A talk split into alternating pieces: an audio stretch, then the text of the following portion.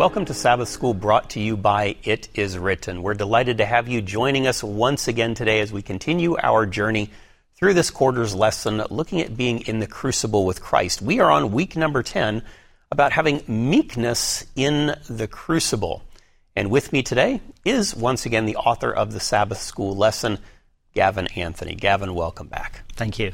Now, this week's lesson begins with a quote from Matthew chapter five, and this is a familiar quote to pretty much every Christian. It's a fairly simple, straightforward quote. Uh, one would expect easy to understand, but perhaps not so much. Matthew chapter five and verse number five, which says, "Blessed are the meek, for they shall inherit the earth." Of course, Jesus spoke those words. Meekness is important, but what is it and why is it important for us today?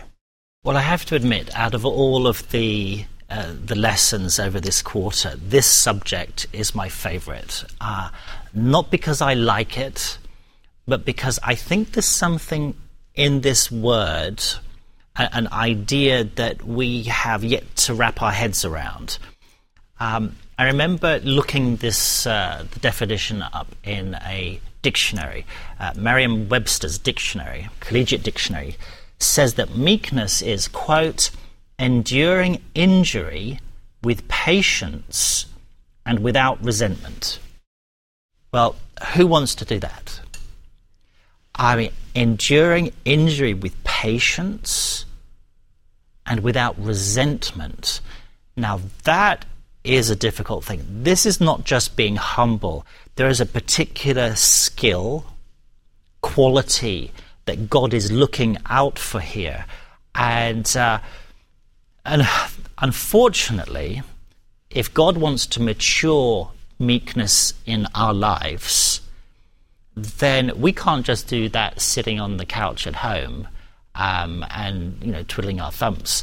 We're going to find ourselves in crucibles where we are being injured, where we're becoming very agitated and not patient at all, and we are becoming very resentful for the perhaps unjust actions that have been done towards us. And so this call that we have here in the Beatitudes uh, comes at us, and this is this is a very a punchy subject because it's really confrontational to us. Um, I remember the process, or the beginning of the process, where God began to try to help me to understand this this um, this experience. I had uh, many years ago received a letter um, from a colleague where he completely trashed my the work that I was doing and my reputation. And as a consequence of that, I mean, not only was it painful to read, uh, I and I wasn't at that time in a position to do anything about it. I couldn't go out and justify myself or give my side of the story. Um, lots of gossip went around, uh, lots of people, and this letter was copied all over the place. And uh, I had to try and cope with this. And shortly after this letter went, uh, I received this letter, I was told that my contract wasn't going to be renewed. And it was, you know, it wasn't perhaps such a long stretch to imagine that whatever the criticism in the letter was linked to the fact that I wasn't having a renewed contract. Um, well, eventually it, it, it was, um, reinst- uh, my job was reinstated. And then, of course, I had to meet soon afterwards this uh, person who had written the letter at these meetings. And this was, I had to make a choice. I could say, okay, you hurt me and it's unjustified, and at the very least I don't want anything more to do with you. But I thought, no, I don't think that's what Jesus wants me to do. I need to go over, I need to initiate reconciliation. And I remember I walked over to him. I can remember to this day he was uh, drinking orange juice. Uh, and I, you know, I just put up my hand and smiled and greeted him. Um, now, it would be nice to think that that was the end of the story. But, you know, underneath I was very hurt. I had that letter. I I also had been told about my, my job not being renewed, and I thought my injury deserves some sort of compensation, some financial compensation. So I uh, went to get legal advice, and I explained the whole situation. I says, D- do I have a case to go to court? And they said, yeah, we think we, you do. So then I had a tough decision to make. Um, I had been hurt. Um, I was entitled, it appeared, to financial compensation. Um, it's like, okay, no, I need to. I need to not do this. But I, I still kept the letter and I put it in my file because one day I might need to pull out that letter uh, because uh, for whatever reason I might need it. Um, about. I think two, three years later, I was doing something in my filing system and uh, pulled out this letter. And then there was a real battle inside of me. Do I keep this letter or do I rip it up? And I ripped it up, but it wasn't easy. It was, it was tough to physically tear the paper up and throw it in the bin, so I couldn't recover it and reuse it. And, you know, when that's through that process, God began to try to get me to understand what, what this idea is about, enduring injury with patience and without resentment. And again, it wasn't just about, okay, I've gotten over this, but without holding that grudge later on. So sometimes that can take a while. It may not be instantaneous, but, uh, but God grows us sometimes quickly, sometimes takes a little bit longer. By His grace, we'll be able to, to grow into who He wants us to be. Yeah, because, you know, what's what's being attacked here, it's my ego. It's the very heart of who I am. And I, I want to protect my ego and my feelings and my honor and my reputation. And, and I think because meekness is so difficult, you, you can't fake meekness, uh, then it can become, I think, probably one of the greatest qualities that demonstrates the authenticity that Christ is doing something in the life. Yeah, this week as we're looking at meekness, Sunday's lesson talks about being broken bread and poured out wine. What's the significance of those two things? Yes, well, uh, one of my heroes, I think I mentioned it uh, a few weeks ago, um, Oswald Chambers. He wrote this little book, a very small, pithy book, My Utmost for His Highest. I think it's the biggest selling daily devotional in the world, and he has one point that he goes on and on about, and that's how to completely abandon ourselves to God. And there is a phrase that crops up in this little book um, a number of times, and he talks about this idea of becoming broken bread and poured out wine. And so he's linking this idea of there may come a time where I am going to become broken in order to serve others. And so that's always been a really um, difficult idea to kind of chew on and, and get to grips with, because we don't want to be broken. We want to serve others with um, comfort and ease. There are a lot of people in the world who are broken. In fact, I guess if we want to be completely honest about it, we're all broken to a greater or lesser extent. But in in order to reach broken people, sometimes it doesn't hurt if we've had similar situations that God has helped to bring us through, that, that we've experienced some of this, this brokenness. Uh, there's the story of, of Ezekiel and his wife, Uh, that you draw out in, in Sunday's lesson. How does this fit into what we're talking about here with being broken bread and poured out wine? Yes, well, uh, of course, there's a difference between being broken because of sin, but then God coming and doing a different type of breaking, which is also in one sense linked to sin and ego and, and all that sort of thing. But this story in Ezekiel twenty-four is a weird story. It, it's really strange. Um, it, it sounds like it shouldn't be in the Bible, from at least where I read it. Um, Ezekiel twenty-four, um, starting at verse fifteen, it begins to explain the story. Then this message came to me from the Lord, Son of man, with one blow I will take away your dearest treasure. So it doesn't start out very promising. Yet you must not show any sorrow at her death. Do not weep, let there be no tears. Groan silently, but let there be no wailing at her grave. Do not cover your head or take off your sandals. Do not perform the usual rituals of mourning or accept any food brought to you by consoling friends. So that that's what God says. I'm going to, your wife is going to go, but don't mourn for her. And it's like, well, you know, why? But he continues in verse eighteen. So I proclaimed this to the people the next morning, and in the evening my wife died. The next morning I did everything I had been told to do.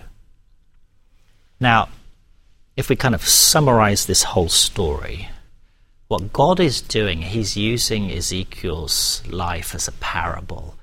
Ezekiel's life and even his relationships there are like the theater of God's grace.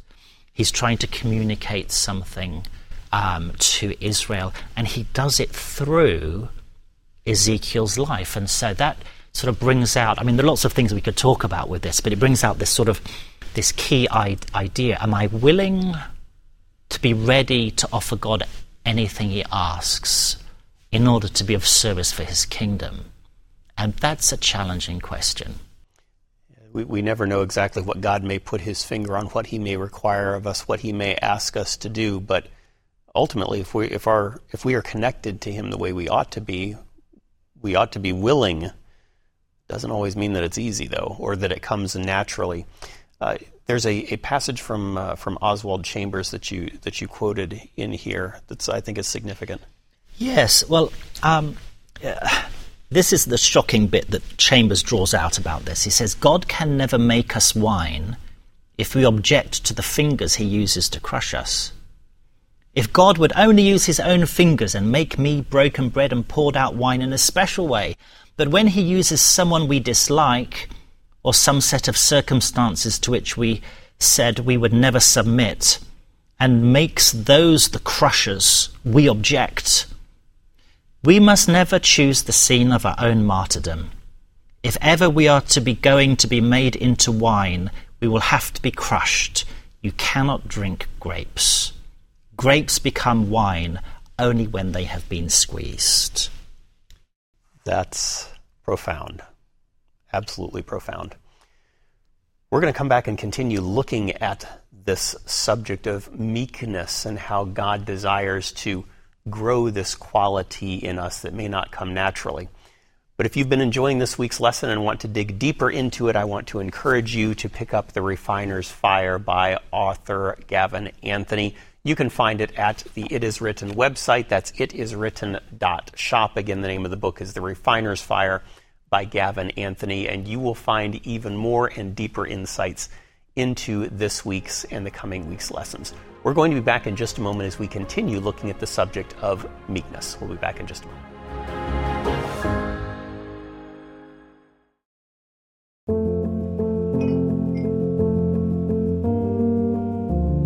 What does the Bible say about astrology?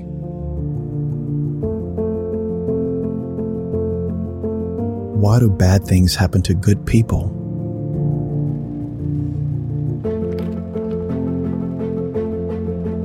What color is Jesus? If you have a question, we'd love to find an answer for you from the Bible. Line Upon Line from It Is Written T V. There's something I want to tell you about that is so important. It's My Place with Jesus. It Is Written's ministry to children. Take the children you care about to my place with jesus dot com. At My Place with Jesus, you'll find so much that will bless your children, or grandchildren, or great-grandchildren, or the children at church. There are the My Place with Jesus Bible Guides, twenty-one studies that will take the children you care about into the Word of God. They'll learn the important things, especially the love of God and the sacrifice Jesus made for them. As well, take your children to Journey Through the Bible. It's there at my place with jesus dot com. It's a special Bible reading program that will get children into the habit of reading their Bible daily and connecting with God regularly. So don't forget my place with jesus dot com from It Is Written.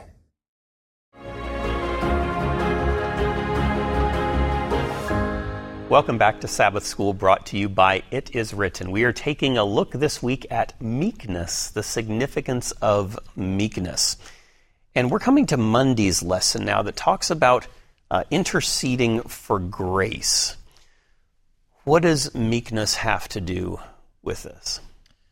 Well, okay, let, let's uh, look at this story here. Um, Moses is up on Mount Sinai getting the the Ten Commandments. And God's people down below are dancing around a calf. Uh, as a consequence of that, Moses comes down the mountain, he sees what's going on. And then God says this to him. This is in, Ezekiel, in Exodus uh, thirty-two, verse nine.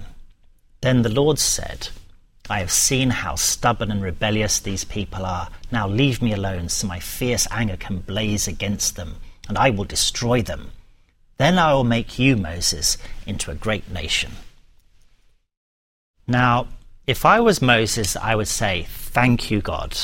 Um, I think that's a great idea. I mean, really, they, they are literally worshipping a, a golden image, similar to what was going back in Egypt. There doesn't seem to be any any type of transformation as far as what God's people are are doing in terms of worship and so on. And so God says, okay, let me destroy them. Maybe a bit like the uh, the flood. Let's let's wipe the slate clean, and I'll start with you.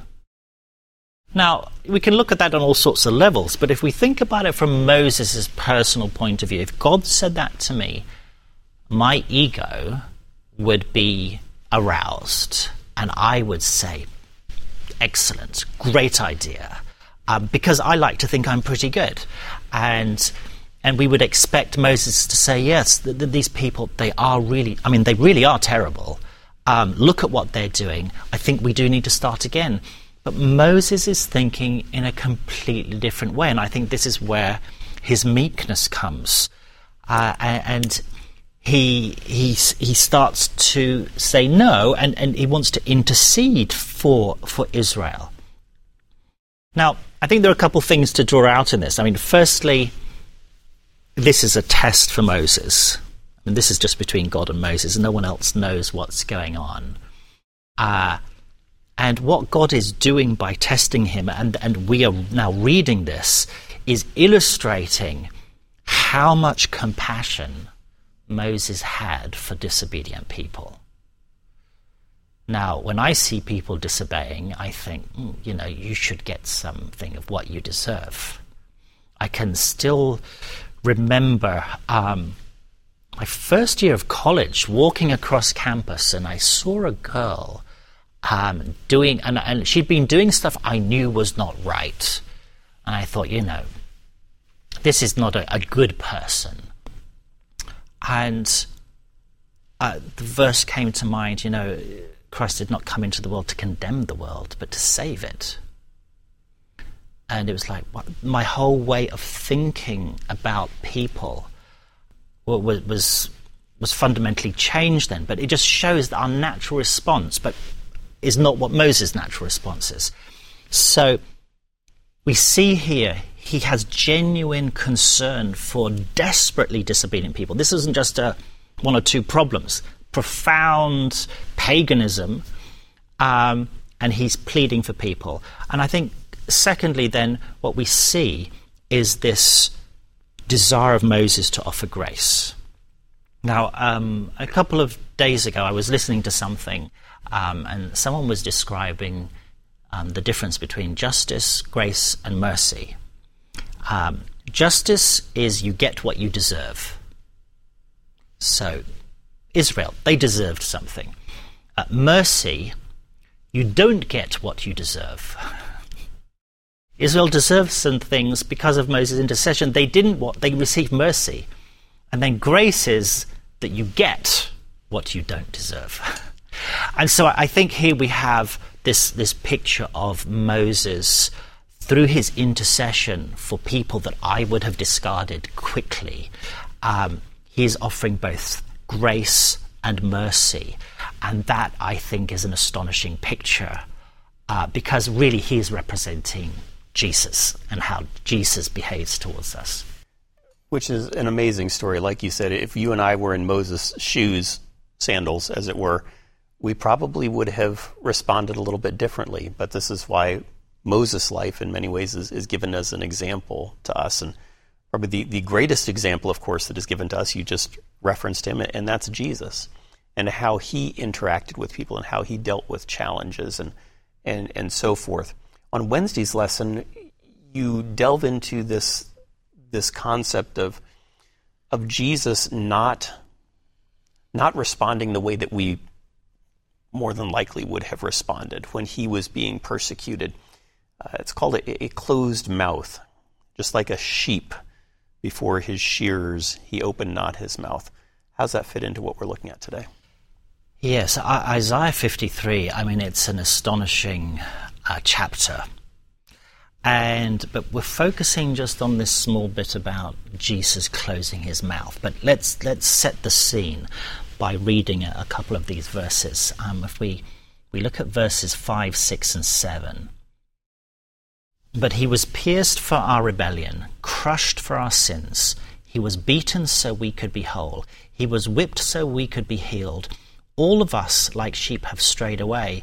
We have left God's paths to follow our own. Yet the Lord laid on him the sins of us all. He was oppressed and treated harshly, yet he never said a word. He was led like a lamb to the slaughter, and as a sheep is silent before the shearers, he didn't open his mouth. And so here you've got this picture of Jesus. I mean, he is being oppressed and, and treated harshly for very, you know, different reasons. And he's being falsely accused. I mean, Satan is the prime accuser.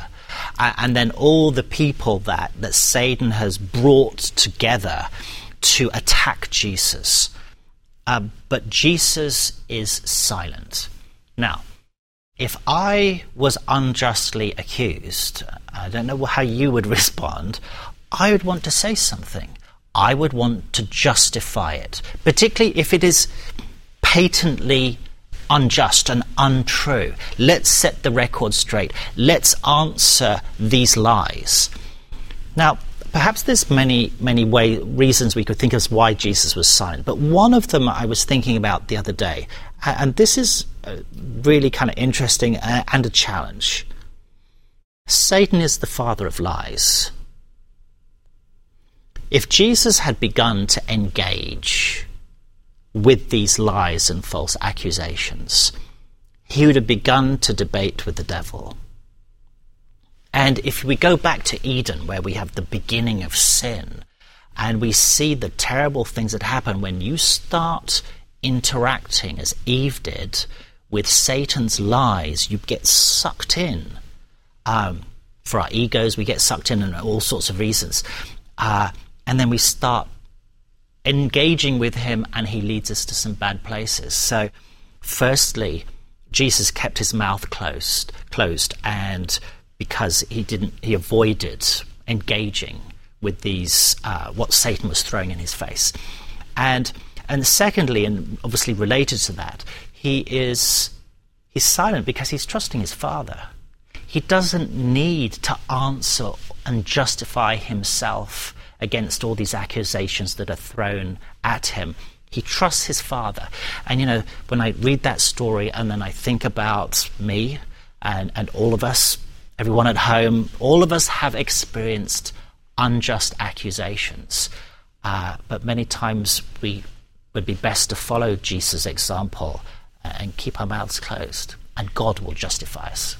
And that really leads us into Thursday's lesson. We want to defend ourselves. We, we, it's it's something that's naturally built into us. We want to make sure we want to make sure that people get the right story, for lack of a better explanation. Yes. Well, here Psalm sixty-two, verse seven. Um, there was a, a time in my life where I was really struggling with my reputation. Uh, I wanted people to think good of me. I mean, that's kind of a basic thing. We all want that to happen. Um, uh, but I was being accused of all sorts of things, and I wanted to justify myself. Uh, and I came across Psalm sixty-two, And verse seven really speaks to this challenge that we often find ourselves. Um, the psalmist says, my salvation and my honor depend on God. He is my mighty rock, my refuge. Now, I know my salvation depends on God. That wasn't surprising. But it's when he says, and my honor depends on God. What God thinks of me is what should be important to me. Yes, I mean, we do want to have good reputations, but often we can't do anything about it. We can we can do what we believe to be the right thing and then allow God to honor us. Uh, and that then gives me uh, potentially some peace, because I don't have to be rushing around trying to do stuff. God can do that. I just need to be able to sometimes grit my teeth to begin with, and then realize that there is a peace that comes when I allow God to defend my honor. So we may have some people who are watching, listening right now, who are going through, maybe their, their character is being dragged through the dust. They've been accused of something that hasn't actually taken place. They're, they're going through the ringer. Do you have any words of encouragement, maybe a prayer that you could pray for them to give them encouragement? Yes. Well, the challenge is for meekness. Um, are we willing? Do we have? Do we believe that God is present and is faithful enough to see us through these false accusations? This is something you will struggle with. I will continue to struggle with. And so, as we pray, prayer is where we get our strength from. So let, let's let's pray now. Father, grant us the meekness of Jesus. When we're insulted or opposed or crushed in circumstances we cannot control, teach us to remain silent and allow you to be the judge. Allow you to honor us. Take away our desire for revenge, even when we feel justified by it, and replace those feelings with love, a divine love that shows through our actions. And may we intercede for those who do these things, for their highest good, that their lives and our lives together may glorify Jesus. In his name I pray. Amen. Evan, thank you once again for being with us this week. And thank you for being with us as well. We'll be back again next week with lesson number eleven as we continue to go through the crucible with Christ. God bless you, and we'll see you then.